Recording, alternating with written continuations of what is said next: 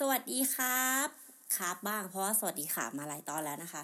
สวัสดีครับ ยินดีต้อนรับเข้าสู่มิส่งนะคะ หรือว่ามิสซิรี่นะคะ กับโฮสที่ชื่อว่ามิค่ะ ก็ผ่านมาเกือบสองอาทิตย์แล้วเนาะที่ไม่ได้อัด คือค่อนข้างยุ่งจริง ๆ แล้วก็ถ้าเกิดวันนี้เสียงอุ้ยก็ต้องขอโทษด้วยเพราะว่าเป็นภูมิแพ้จ้า แล้วช่วงนี้ PM 2.5 ก็ค่อนข้างแบบว่าหนักหน่วงมากๆ ก็เลยแบบว่าเป็นหนักหน่อยนิดนึงนะ แต่ก็จะพยายามให้เสียงเนี่ยไม่อู้อี้มากนะคะ วันนี้เรื่องที่จะเอามาเล่าให้ทุกคนฟังเนี่ยก็เป็นเรื่องราวที่เหมือนหนังอะเหมือนแบบว่าถ้าวันหนึ่ง Netflix เอาไปสร้างก็ไม่ไม่แปลกใจนะคะ เพราะว่าด้วยตัวละครแหละมันน่าสนใจแล้วไม่ใช่ตัวละครสิ ด้วยเรื่องราวของคนที่เกิดขึ้นในเรื่องเนี้ยมันน่าสนใจ แล้วก็ค่อนข้างแบบเฮ้ยหนังชีวิตเรื่องหนึ่งเหมือนกันนะ เรื่องราวของวันนี้เนี่ยไม่สามารถสปอยไปได้มากกว่านี้ เพราะว่าถ้าเล่ามากกว่านี้เนี่ยจะเป็นการเฉลยและเอาเป็นว่าเราเข้าสู่เรื่องกันเลยละกันนะคะ เราเคยได้ยินคำนี้ไหมคำว่าแบบเฮ้ยถ้าเกิดว่าแบบเป็นผู้ชายเจ้าชู้หรือว่าแบบผู้ชายไม่ดีอะไรพวกเนี้ย ระวังนะตอนหลับจะโดนแอบตัดพิกาจู จริงๆแล้วแอบแอบใช้คำว่าแบบโดนตัด จออูไม่จะตะวาอย่างเงี้ยไปเลย แต่ว่าเดี๋ยวเราจะโดนแบนนะคะ ก็เลยต้องขอเลี่ยงคำเป็นแบบว่าพิกาจูแล้วกันมันก็จะได้แบบว่าไม่น่ากลัวแล้วก็ไม่โดนแบนแล้วก็เอ่อนั่นแหละ เบาลงเนาะก็เรื่องราวของเราวันนี้ก็เป็นเรื่องราวประมาณนี้แหละ เข้าเรื่องเลยนะ เข้าเรื่องจริง ๆ แล้วนะอะคุณรอลีนาแล้วก็คุณจอนนะคะ คุณไปรู้จักคุณรอลีนาก่อนละกัน คุณรอลีนาเนี่ย เกิดในเอกวาดอร์นะคะ เมื่อปีพศ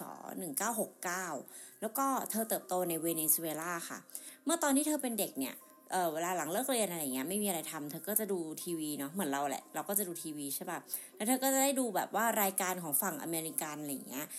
ทำให้เธอเนี่ยมีความใฝ่ฝันที่จะใช้ชีวิตแบบว่า American Dream หรือว่าความฝันแบบชาวอเมริกันนะคะ แปลว่าอะไรก็แปลว่าเหมือนแบบ มีชีวิตที่เอ่อมีครอบครัว มีสามีที่แบบทำงาน เธออาจจะเป็นแม่บ้าน มีลูกสองสามคนอะไรเงี้ย ตอนเย็นทำอาหารให้สามีมีครอบครัวที่อบอุ่น มีคริสต์มาสที่สวยงามอะ อันนี้ก็เป็น feel แบบ American Dream เนาะ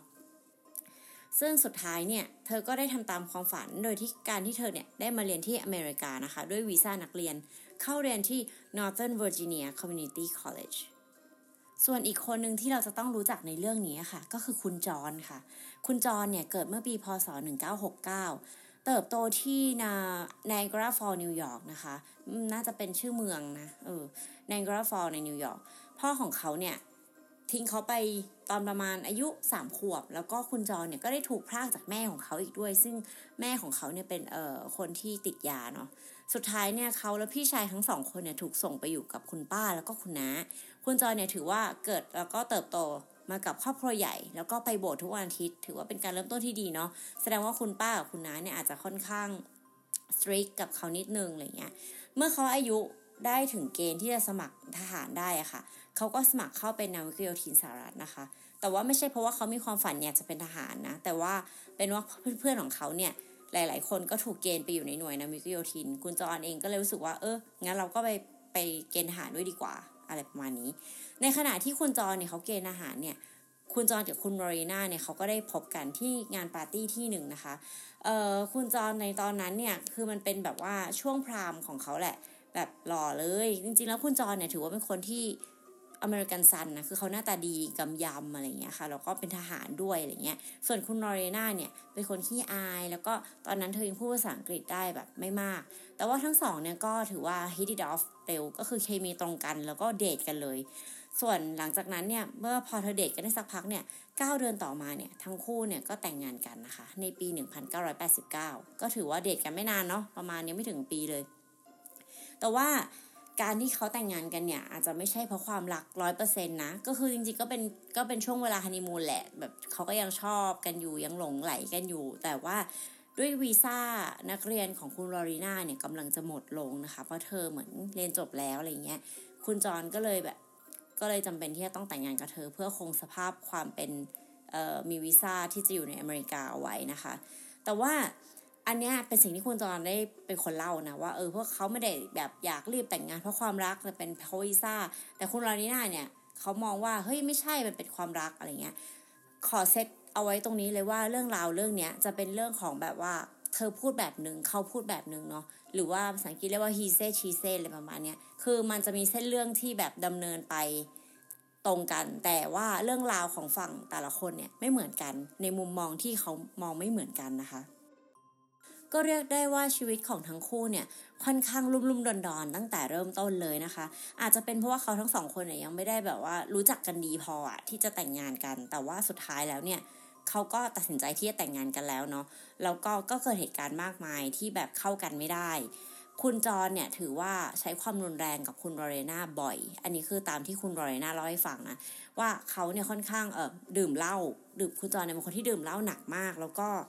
เขาไม่มีงานทำ นะคะ คุณจอนเนี่ยเขาปลดประจำการจากนาวิกโยธิน ประมาณหลังจากสองปีเองมั้งที่เขาได้เข้าไปรับรับใช้ชาติอะไรเงี้ย แล้วก็หลังจากที่เขาถูกปลดเนี่ยเขาก็ไม่มีเงินเดือนที่แน่นอนนะ สุดท้ายเนี่ยคุณลอเรนาเนี่ยเป็นคนที่ทำงานหาเงินเข้ามาในครอบครัวนะคะ คุณลอเรนาเนี่ยทำงานเป็นพี่เลี้ยงเด็กในพื้นที่เวอร์จิเนีย แล้วก็ร้านเสริมสวยค่ะ คือคุณลอเรนาเนี่ยทำเล็บได้ แล้วก็เธอก็เลยเป็นคนทำเล็บในร้านเสริมสวย เจ้าของร้านเสริมสวยชื่อว่าจันนาบิสุตี้นะคะ คุณจันนาก็จะเป็นหนึ่งในตัวละครในเรื่องนี้เหมือนกัน ด้วยความที่คุณลอเรนากับคุณจันนาเนี่ยเขาก็ค่อนข้างสนิทกันนะ ถึงจะเป็นแบบนายจ้างลูกจ้างเนี่ย แต่ว่าก็เป็นผู้หญิงเหมือนกันด้วยอะไรเงี้ย คุณคุณเจน่าก็น่าจะพอเข้าใจเอ่อ situation ของคุณคุณลอเรนาดีนะคะ แต่ว่าคุณลอเรนาของเราเนี่ยด้วยความที่เขาใช้เงินไม่พอเนาะ คือเขาต้องเลี้ยงคุณจอห์นด้วย คุณลอเรนาก็เริ่มยักยอกเงินจากคุณเจนนาทั้งหมดเนี่ยเป็นเงินประมาณ 7,000 ดอลลาร์เลยทีเดียว ถือว่าเยอะนะสมัยก่อนน่ะแต่ว่าสุดท้ายเนี่ยคุณเจนน่าก็ไม่ได้เอาเรื่องเออไม่ได้เอาเรื่องกับคุณลอเรนาถึงขั้นแบบว่าแจ้งตำรวจเนาะแต่ว่าก็บังคับให้คุณลอเรนาเนี่ยจ่ายเงินคืนพร้อมดอกเบี้ยแล้วก็ก็ยังให้คุณลอเรนาเนี่ยทำงานในร้านเสริมสวยของเธอต่อ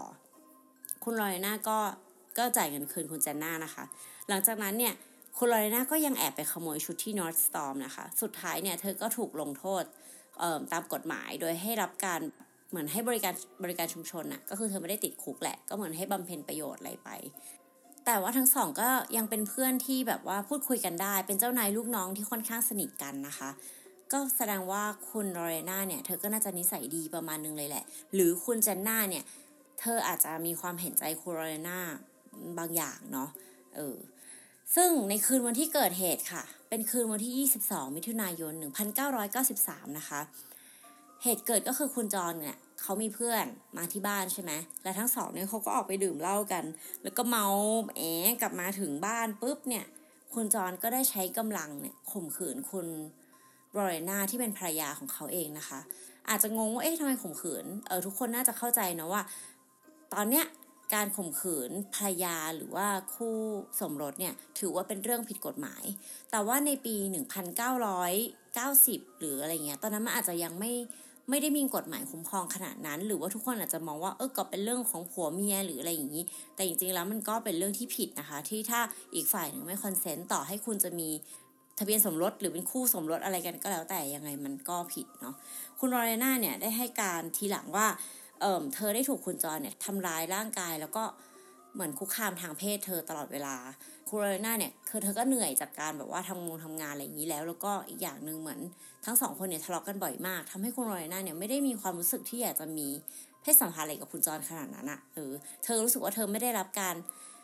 เคารพแล้วก็ไม่ได้รับความรักอย่างที่เธอควรจะได้รับค่ะส่วนคุณจรก็มองว่ามันก็เป็นเรื่องปกติในครอบครัวเนาะ คุณจรเนี่ยเคยยอมรับว่าเขาเนี่ยอาจจะเคยทำร้ายคุณลอเรน่านิดนิดหน่อยหน่อยเช่น ตอนที่ทั้งสองเนี่ยขับรถไปเที่ยวกัน แล้วคุณจรเนี่ยขับรถเร็วมาก คุณลอเรน่าเนี่ยพยายามจะแบบว่าเหมือนดึงคุณจรว่าเฮ้ยแบบเฮ้ยกลับขับรถดีๆหน่อย คุณจรลำคาญก็เลย ต่อยหน้าคุณเรนาอะไรเงี้ยนี่คือสิ่งที่คุณจอนเล่า แต่ว่าคุณจอนบอกว่าเขาเนี่ยไม่เคยแบบว่าข่มขืนหรือว่าทำร้ายร่างกายคุณเรนาแบบจริงจังเลย เขาอ้างว่าแบบเขาอาจจะข่มเธอบ้าง เวลาที่เธอเนี่ยสู้กับเขา หมายถึงว่าเธอเถียงเขาเธอฟอดแบ็กอะไรพวกนี้ แต่ว่าเขาไม่เคยตั้งใจที่จะทำร้ายเธอนะคะ สุดท้ายเนี่ยคืนนั้นนะคะ หลังจากที่คุณจอนเนี่ยได้คุกคามทางเพศเธอแล้วกัน เสร็จแล้วปุ๊บ ครูจอยก็หลับไปด้วยความเมาคือเขาเมามากๆอะค่ะแบบเมาแบบขาดสติอะไรเงี้ยด้วยกลางดึกประมาณตีสามเนาะคุณลอเรนาก็เอ่อเข้าไปในครัวแล้วก็ดื่มน้ำสายตาเธอเนี่ยก็เหลือบไปเห็นมีด เธอก็เลยหยิบมีดขึ้นมาแล้วก็กลับไปที่ห้องนอนนะคะ คุณลอเรนาเนี่ยเริ่มต้นอะหั่นอวัยวะเพศ หรือว่าเจ้าพิกาจูของคุณจรออกเนื่องจากว่าคุณจรเนี่ยเขามึนเมาอย่างหนัก ก็คือคงเมามากจริง ๆ แหละ เขาก็เลยไม่รู้หรือว่าแบบเขาไม่ได้รู้สึกว่ามันเกิดอะไรขึ้นนะคะ สุดท้ายเนี่ยก็มีเลือดมากมายหยดบนเตียง คุณลอเรนาเนี่ยก็ถือพิกาจูของคุณจรเนี่ยออกไปจากบ้าน ขับรถออกไปข้างนอกนะคะ ห่างจากบ้านประมาณ 15 นาที แล้วเธอก็โยนเจ้าพิกาจูคุณจรเนี่ยออกไปในที่ที่หนึ่งมันเป็นแบบว่าเหมือนอารมณ์แบบสนามที่เป็นกุดกรวดอะไรประมาณเนี้ยแล้วเธอก็ขับรถไปที่บ้านของคุณเจนน่าแล้วก็เล่าเรื่องทั้งหมดให้คุณเจนน่าฟัง คุณเจน่าเนี่ยก็ได้โทรไปแจ้งตำรวจแทนคุณโรอยน่านะคะ เธอไม่ได้หนีไปไหน ก็ก็เล่าให้คุณเจน่าฟังอะไรเงี้ยตำรวจทักโรงพักอะประมาณนั้นก็คือรีบแบบออกกำลังกันไปตามหาเจ้าพิกาจูของคุณจรนะคะ ส่วนตัวคุณจรเองเนี่ยเพิ่งรู้สึกตัวประมาณตีห้าว่าเอ๊ะ เกิดอะไรขึ้นทำไมรู้สึกว่าเตียงเปียก แต่เขาไม่ได้รู้สึกเจ็บนะตอนนั้นนะเขารู้สึกว่าแบบเหมือนเขานอนจมแบบอะไรเปียกๆอยู่อะไรเงี้ยสุดท้ายพอเขาลุกขึ้นมาเขาถึงรู้ว่าเฮ้ยมันคือเลือดเขาก็เลยตะโกนเรียกเพื่อนเขาอะค่ะจำได้ไหมที่คุณจรไปดื่มเหล้ากับเพื่อนนั่นแหละเขากลับบ้านมาด้วยกันนะคะ เพื่อนเขาเนี่ยก็เลยรีบพาคุณจรไปที่โรงพยาบาล โชคดีของคุณจรนะคะ ที่ตำรวจเนี่ยได้เจอพิกาจูของเขาแล้วก็ได้เอามาให้ที่โรงพยาบาล สุดท้ายเนี่ยมีคุณหมอสามารถผ่าตัดอวัยวะเพศของคุณจรเนี่ย กลับเข้าไปติดจนได้นะคะ ใช้เวลาผ่าตัดเนี่ยประมาณ 9 ชั่วโมงเลยทีเดียว ในที่สุดนะคะ คุณโรเรนาก็ถูกจับในข้อหาทำลายร่างกายนะคะที่แบบค่อนข้างหนักอยู่เหมือนกัน ถ้าเกิดว่าศาลพบว่าเธอมีความผิดจริงเนี่ย เธออาจจะต้องติดคุกถึง 20 ปีเลยทีเดียวนะคะ ส่วนคุณจรเนี่ยก็ถูกตั้งข้อหาเหมือนกันค่ะ ในข้อหาพยายามเอ่อข่มขืนคู่สมรสนะคะ แต่กลับถูกตัดสินให้ไม่มีความผิดในวันที่ 11 พฤศจิกายน 1993 นะคะ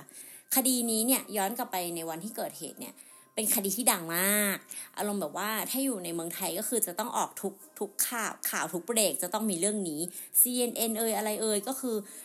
เล่าเรื่องนี้ตลอดเวลาทั้งวันนะคะ เพราะผู้คนเนี่ยให้ความสนใจกับเรื่องนี้ 1. มันเป็นการตัดอวัยวะเพศหรือพิกาจู 2. มันคือ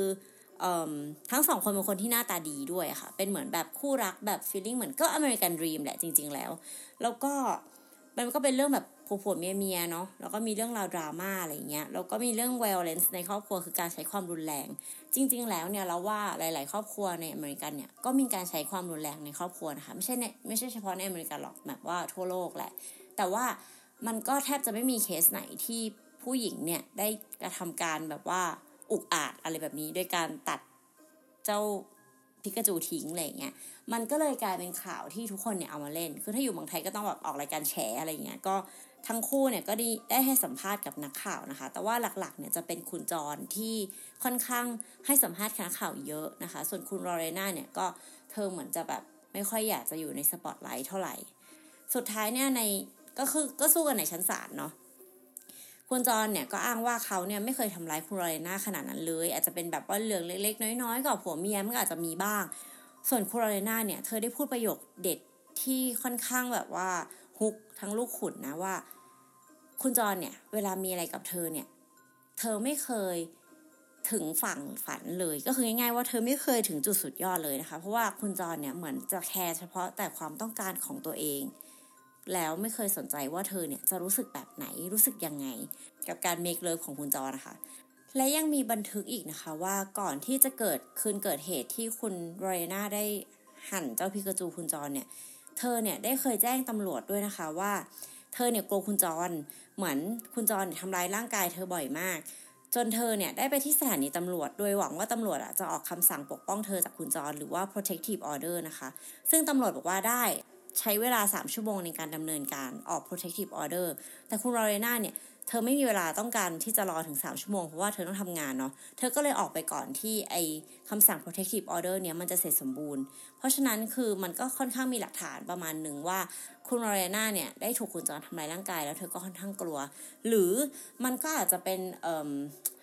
คุณลอเรน่าก็อาจจะวางแผนมาอยู่แล้ว หรือเปล่าว่าคุณลอเรน่าอาจจะทำร้ายคุณจอนตอนที่คุณจอนเนี่ยหลับหรือว่าอะไร เพราะว่า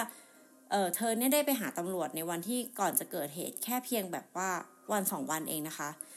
แต่สุดท้ายศาลก็ตัดสินให้เธอเนี่ยผิดจริงเนื่องจากมีการวิกลจริตชั่วคราวค่ะ ก็คือถือว่าเบาเนาะ เธอถูกส่งตัวไปที่หอผู้ป่วยจิตเวชเป็นเวลา 45 วัน แล้วก็ได้รับการปล่อยตัวประมาณวันที่ 1 มีนาคม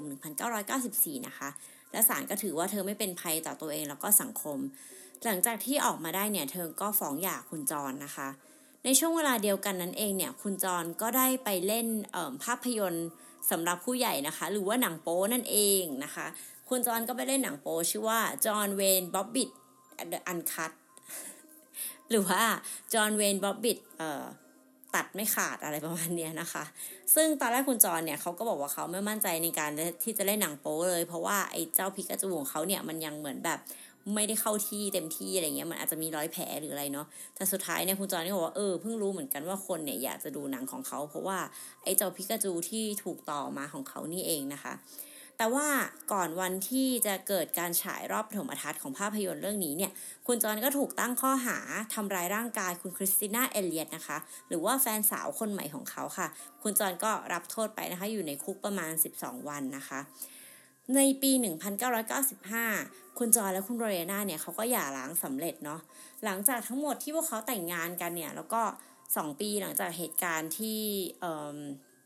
มีการตัดพิกาจูเนี่ย คุณจอนและคุณโรเลนาเขาก็สรุปว่าการหย่าร้างของพวกเขาเนี่ยเรียบร้อยสมบูรณ์ทั้งคู่เนี่ยก็ต่างฝ่ายต่างแยกทางกันไปเลยนะคะ คุณจอนเนี่ยยังอยู่ในสปอตไลท์ ส่วนคุณโรเลนาเนี่ย เธอเลือกที่จะ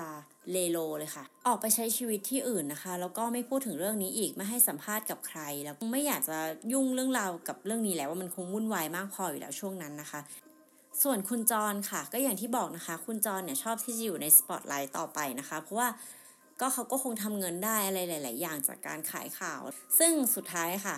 ก็มีพิธีกรชื่อดังของอเมริกันนะคะ ชื่อคุณฮาวเวิร์ดสเติร์นเขาก็ได้แบบว่าให้ข้อเสนอคุณจรไปทำศัลยกรรมตกแต่งอวัยวะเพศ เพื่อขยายให้มันใหญ่ขึ้นนะคะ หรือเจ้าพิกาจูที่ถูกเฉือนเนี่ยให้มันใหญ่ขึ้นนะคะ แล้วก็แสดงหนังโป๊เรื่องที่สองค่ะ ชื่อว่า Franken Penis หรือว่าย่อมหรือว่าแบบแฟรงเกนสไตน์แหละแต่เป็นแฟรงเกนพีนิสนะคือเอามาต่อนั่นเองขอโทษค่ะ มาตลกนั่นแหละ เก็บทรงไม่อยู่นะคะ เพราะว่าชื่อมันตลกมากเอ่อคุณจอห์นนี่มีปัญหามากมายเลยนะคะ หลังจากที่เขาได้เล่นหนังโป๊เรื่องที่สองเนี่ยเขาเนี่ยมีขึ้นลงขึ้นศาลนะเป็นว่าเล่น ส่วนมากจะเป็นเรื่องของการทำร้ายร่างกายผู้หญิงที่เขาคบอยู่เนาะแล้วก็เคยขโมยเสื้อผ้าด้วยเป็นราคาถึง 1 4 0 0 0 0 ดอลลาร์เลยทีเดียว ก็คือเป็นขึ้นศาลในเนวาดาเนาะเขามีความผิด ฐานล่วงละเมิดแฟนเก่านะคะ ชื่อคุณเดซิรีในในปี 2002 แล้วก็ทำร้ายร่างกายภรรยาคนที่ 3 เขาน่าจะแต่งงานใหม่กับภรรยาคนที่ 3 ที่ชื่อว่าโจอานาเฟเรลนะคะ แต่สุดท้ายมันก็ไม่ได้มีอะไรมากมาย หมายถึงว่าเขาไม่ได้ติดคุกจริงจัง ก็เรียกได้ว่าตั้งแต่ปี 1997 ไม่สิ ปี 1994 ที่มีปัญหากันมาเนี่ยจนปลายปี 1999 เนี่ย คุณจอนไม่ได้ว่างเว้นจากการถูกจับเลยเรื่องเรื่องข้อหาทำลายร่างกาย เพราะฉะนั้นคือถ้าย้อนกลับไปแล้ว เรื่องการที่เขาทำร้ายร่างกายของคุณลอเรนาเนี่ยหรือความรุนแรงในครอบครัวที่เขาก่อขึ้นเนี่ยก็น่าจะมีมูลความจริงอยู่นะคะ ส่วนคุณลอเรนาเนี่ยโชคดีของเธอค่ะ หลังจากที่เธอเก็บตัวเงียบนะคะ ไม่ยุ่งกับใครเนี่ย เธอก็ได้พบรักใหม่ค่ะ กับผู้ชายที่ชื่อว่าเดฟเบลิงเกอร์นะคะ คุณลอเรนาเนี่ยไม่ได้แต่งงานใหม่ คือเธอเนี่ยได้บอกคุณเดฟว่าเธออาจจะขอไม่แต่งงานใหม่อีกแล้วนะ แต่ว่าเราก็อยู่ด้วยกันไป สุดท้ายเธออยู่กับคุณเดฟได้ถึง 20 ปีเลยทีเดียวนะคะ แล้วก็มีลูกสาวด้วยกันหนึ่งคนค่ะ ชื่อว่าคุณโอลิเวีย ในปี 2007 ค่ะ คุณลอเรนาเริ่มก่อตั้งมูลนิธิที่ต้องการจะช่วยเหลือผู้หญิงอื่น ๆ ที่ได้รับความรุนแรงในครอบครัว หรือว่าต้องการความช่วยเหลือนะคะ ก็ถือว่าคุณลอเรนาเนี่ยสำหรับเรานะ เธอก็ได้ใช้ชีวิตแบบ American dream อย่างที่เธอต้องการเนาะหมายถึงว่าเธอก็ได้แบบมาจากเวเนซุเอลาใช่ไหมมาเรียนที่อเมริกาพบรักมีปัญหาถึงขั้นขึ้นลงขึ้นศาลกลายเป็นเรื่องราวที่ดังมากในยุคเอ่อหนึ่งเก้าเก้าศูนย์เนาะแล้วก็ได้มีครอบครัวใหม่อีกครั้งหนึ่งอะ่ะก็คือได้พบผู้ชายที่ดีกับเธอจริง ๆ แล้วก็มีลูกด้วยกัน แล้วก็ถึงขนาดก่อตั้งมูลนิธิด้วยนะคะ ก็คือเรื่องราวของเธอเนี่ยค่อนข้างแบบ roller coaster และหกระหกระเหินมากๆ แต่ว่า เราว่ามันก็จบดีนะ หลังจากที่เธอได้ก่อตั้งมูลนิธินะคะ คุณโรนาได้ให้สัมภาษณ์กับสื่อมากขึ้นค่ะ เพราะว่าเธอมีเรื่องที่อยากจะพูดเนาะคือพอเรื่องราวของเธอกับคุณจอเนี่ยมันเกิดขึ้นเนี่ยทุกคนน่ะไปโฟกัสกับเรื่องราวที่เป็นเรื่องสนุกเรื่องดราม่าคือเรื่องสนุกของเรานะหมายถึงว่าเราฟังแล้วแบบเฮ้ยมันมีอะไรแบบนี้ด้วยหรอ แต่ไม่ใช่เป็นเรื่องสนุกของเขาแน่นอนทั้งคู่นะคะ แต่ว่าคนก็ไปโฟกัสกับการที่แบบเอ้ยคุณจอนแบบสามารถต่อพิกาจูได้ แต่จริงๆแล้วอะมันคือเรื่องราวของความรุนแรงในครอบครัวนะคุณโรเลน่าเนี่ยเคยพูดกับคุณจรในรายการหนึ่งไม่รู้ว่าเขาพูดด้วยกันหรือว่าเขาพูดถึงคุณจรคือเขาพูดประมาณว่าเขาเนี่ยไม่สมควรได้รับการทรีตแบบที่คุณจอนทวีตเขาเลยเขาแค่อยากมีครอบครัวที่มีความสุข แต่ว่าสิ่งที่เขาได้เนี่ยกับเป็นการทารุณกรรมทางเพศ หรือว่าความรุนแรงในครอบครัวนะคะ จนทำให้เกิดเรื่องราวบานปลายมาจนถึงตอนนี้ เพราะฉะนั้นคือสิ่งที่เขาอยากกลับมาพูดใหม่ คือไม่อยากให้คนลืมว่า เรื่องความรุนแรงในครอบครัวเนี่ยเป็นเรื่องที่สำคัญมาก แล้วก็เรื่องการแบบทารุณกรรมทางเพศ หรือว่าการไม่ consent ของคู่นอนเออไม่ใช่คู่นอนคู่สมรสเนี่ยเป็นเรื่องที่สำคัญมากจริง ๆนะคะ เขาอยากแบบ empowering women ตรงนี้อะไรเงี้ยซึ่งเราพูดเรื่องนี้ไม่ใช่เพราะว่าเราเป็นผู้หญิงนะแต่เรารู้สึกว่า เฮ้ยสถาบันครอบครัวคือเป็นสถาบันเล็กที่สำคัญที่สุดในสังคมของเรานะคะ ถ้าพบเห็นความรุนแรงในครอบครัวเนี่ย เราจำเป็นที่จะต้องแก้ไขมัน อย่าปล่อยผ่าน อย่ามองว่ามันเป็นเรื่องปกติ อย่ามองว่ามันเป็นเรื่องแบบเอ้ยกับผัวเมียอะไรเงี้ยไม่ได้ค่ะ คือผัวเมียก็จริงค่ะ แต่ไม่มีใครมีสิทธิ์ที่จะทำร้ายใครทั้งนั้นนะคะ ก็จบไปแล้วนะคะกับมิสวงวันนี้นะคะ เป็นตอนที่ 5 แล้วก็คือตอนของคุณจอนคุณวอร์เรนานั่นเองนะคะ ก็หวังว่าทุกคนจะจอยๆเนาะนึกภาพตามอาจจะขนลุกนิดนึง แต่สำหรับเราเรารู้สึกว่ามันคือเหมือนหนังชีวิตเรื่องนึงอะ่ะมันเป็นแบบเฮ้ยมันมีเรื่องอย่างนี้ด้วยหรออะไรเงี้ยคือเราไม่คิดว่าไอ้มีมที่คนเอามาพูดกันตลกตลกแบบเฮ้ยถ้าเจ้าชู้ระวังโดนตัดแบบตัดพิกาจูนะอะไรเงี้ยมันจะเป็นจริง มันจะมีเรื่องราวจริง ๆ รองรับจริง ๆ อะไรเงี้ยค่ะ ก็ยังไงก็อยากให้ทุกคนเหมือนเดิมนะ ดูแลตัวเองก็โควิด ก็มันก็มีคนติดเพิ่มขึ้นตลอดเนาะตราบใดที่เรายังไม่ได้ฉีดวัคซีน หรือต่อให้เราฉีดวัคซีนแล้ว เราก็ยังต้องดูแลตัวเองดี PM 2.5 ก็รุนแรงมากขึ้นตลอดนะคะ ยังไงถ้าเกิดใครที่เป็นภูมิแพ้แล้วมีอะไรจะ suggest เนี่ยหมายมาบอกเราว่ากินยานี้ดีนะ ไปหาหมอที่นี่ดีนะ มาบอกเราได้เลยเพราะว่าเราเนี่ยเป็นภูมิแพ้หนักมาก อันนี้คือขอขอขอผู้ฟังเลยว่าเออ ถ้าเกิดแบบมีอะไรชี้เป้าช่วยบอกด้วยนะคะอ๋อสามารถเข้าไปพูดคุยกันได้ในเพจเอ่อ Facebook นะมิสวงมิสทรีสามารถ search ได้เลยมิสวงก็เดี๋ยวก็ขึ้นนะคะ โลโก้ก็เหมือนในในพอดแคสต์นี่แหละ ถ้าเกิดใครมีแบบเออเคสสนุกสนุกอะไรเงี้ยหรืออยากให้เล่าหรือว่าอันนี้น่าสนใจก็เอามาแนะนำกันได้นะคะ จะได้มีเรื่องเล่าเล่าต่อๆกันไปเนาะ หรือว่าอยากจะคอมเมนต์เสียงเบาไปพูดติดขัดอะไรเงี้ยคอมเมนต์ได้เลย แต่ก็เบาๆนิดนึงนะคะ เพราะว่าเป็นช่วงเริ่มต้นของการทำพอดแคสต์นะอย่าเพิ่งใจร้ายใส่กันนะ เอาเป็นว่าเราจะหาเรื่องสนุกสนุกเนี่ยมาเล่าให้ฟังอีกนะคะ ก็หวังว่าทุกคนจะยังติดตามต่อไปมิสวงกับมิสตรีค่ะ เจอกันตอนหน้าเดี๋ยวจะมีเรื่องราวใหม่ ๆ มาเล่าให้ฟังค่ะ ดูแลสุขภาพด้วย บ๊ายบาย